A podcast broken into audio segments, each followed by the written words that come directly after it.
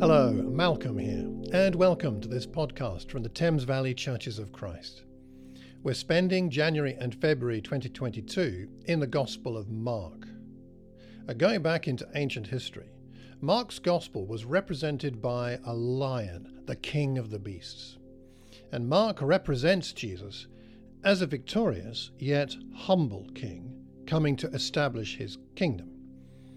Join us for these daily devotional podcasts as we learn from the lion, the lion of Judah. Now, on to today's podcast. Mark 15, 33 to 41.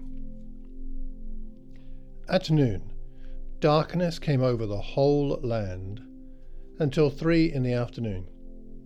And at three in the afternoon, Jesus cried out in a loud voice, Eloi, Eloi, lema sabachthani, which means, My God, my God, why have you forsaken me?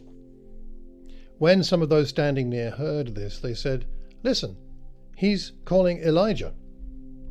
Someone ran, filled a sponge with wine vinegar, put it on a staff, offered it to, to Jesus to drink. Now leave him alone, they said. Let's see if Elijah comes to take him down. With a loud cry, Jesus breathed his last. The curtain of the temple was torn in two from top to bottom. And when the centurion, who stood there in front of Jesus, saw how he died, he said, Surely this man was the Son of God. Some women were watching from a distance. Among them were Mary Magdalene, Mary the mother of James the younger and of Joseph, and Salome.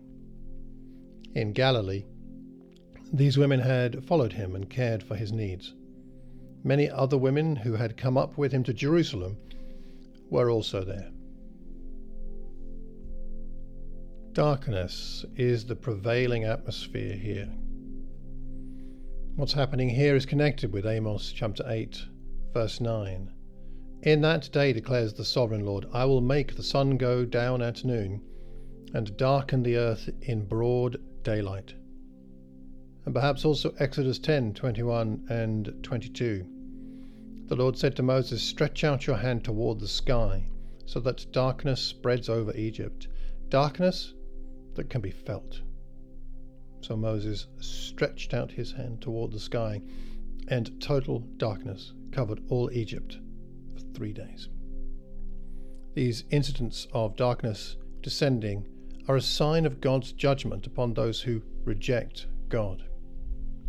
Darkness at noon, by its paradoxical nature, was a fitting sign for God the Creator to give to those who had rejected the light of the world.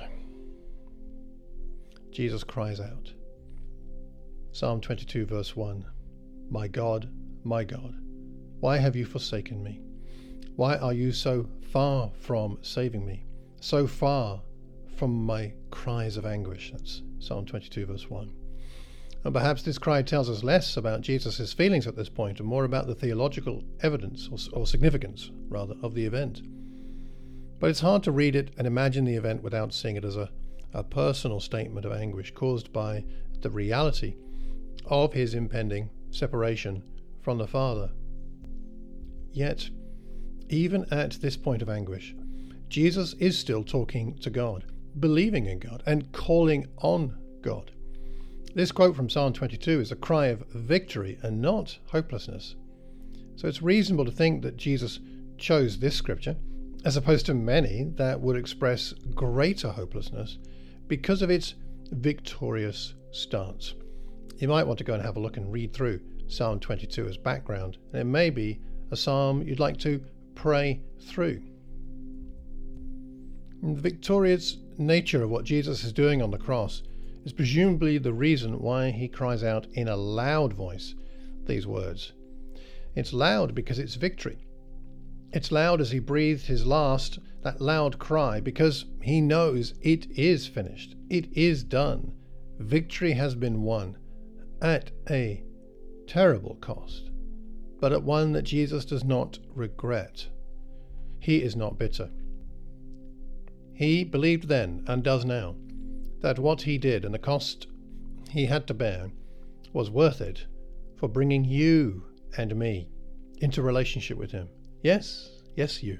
No matter how you're feeling, he's glad he did what he did. Thank you for being with us today.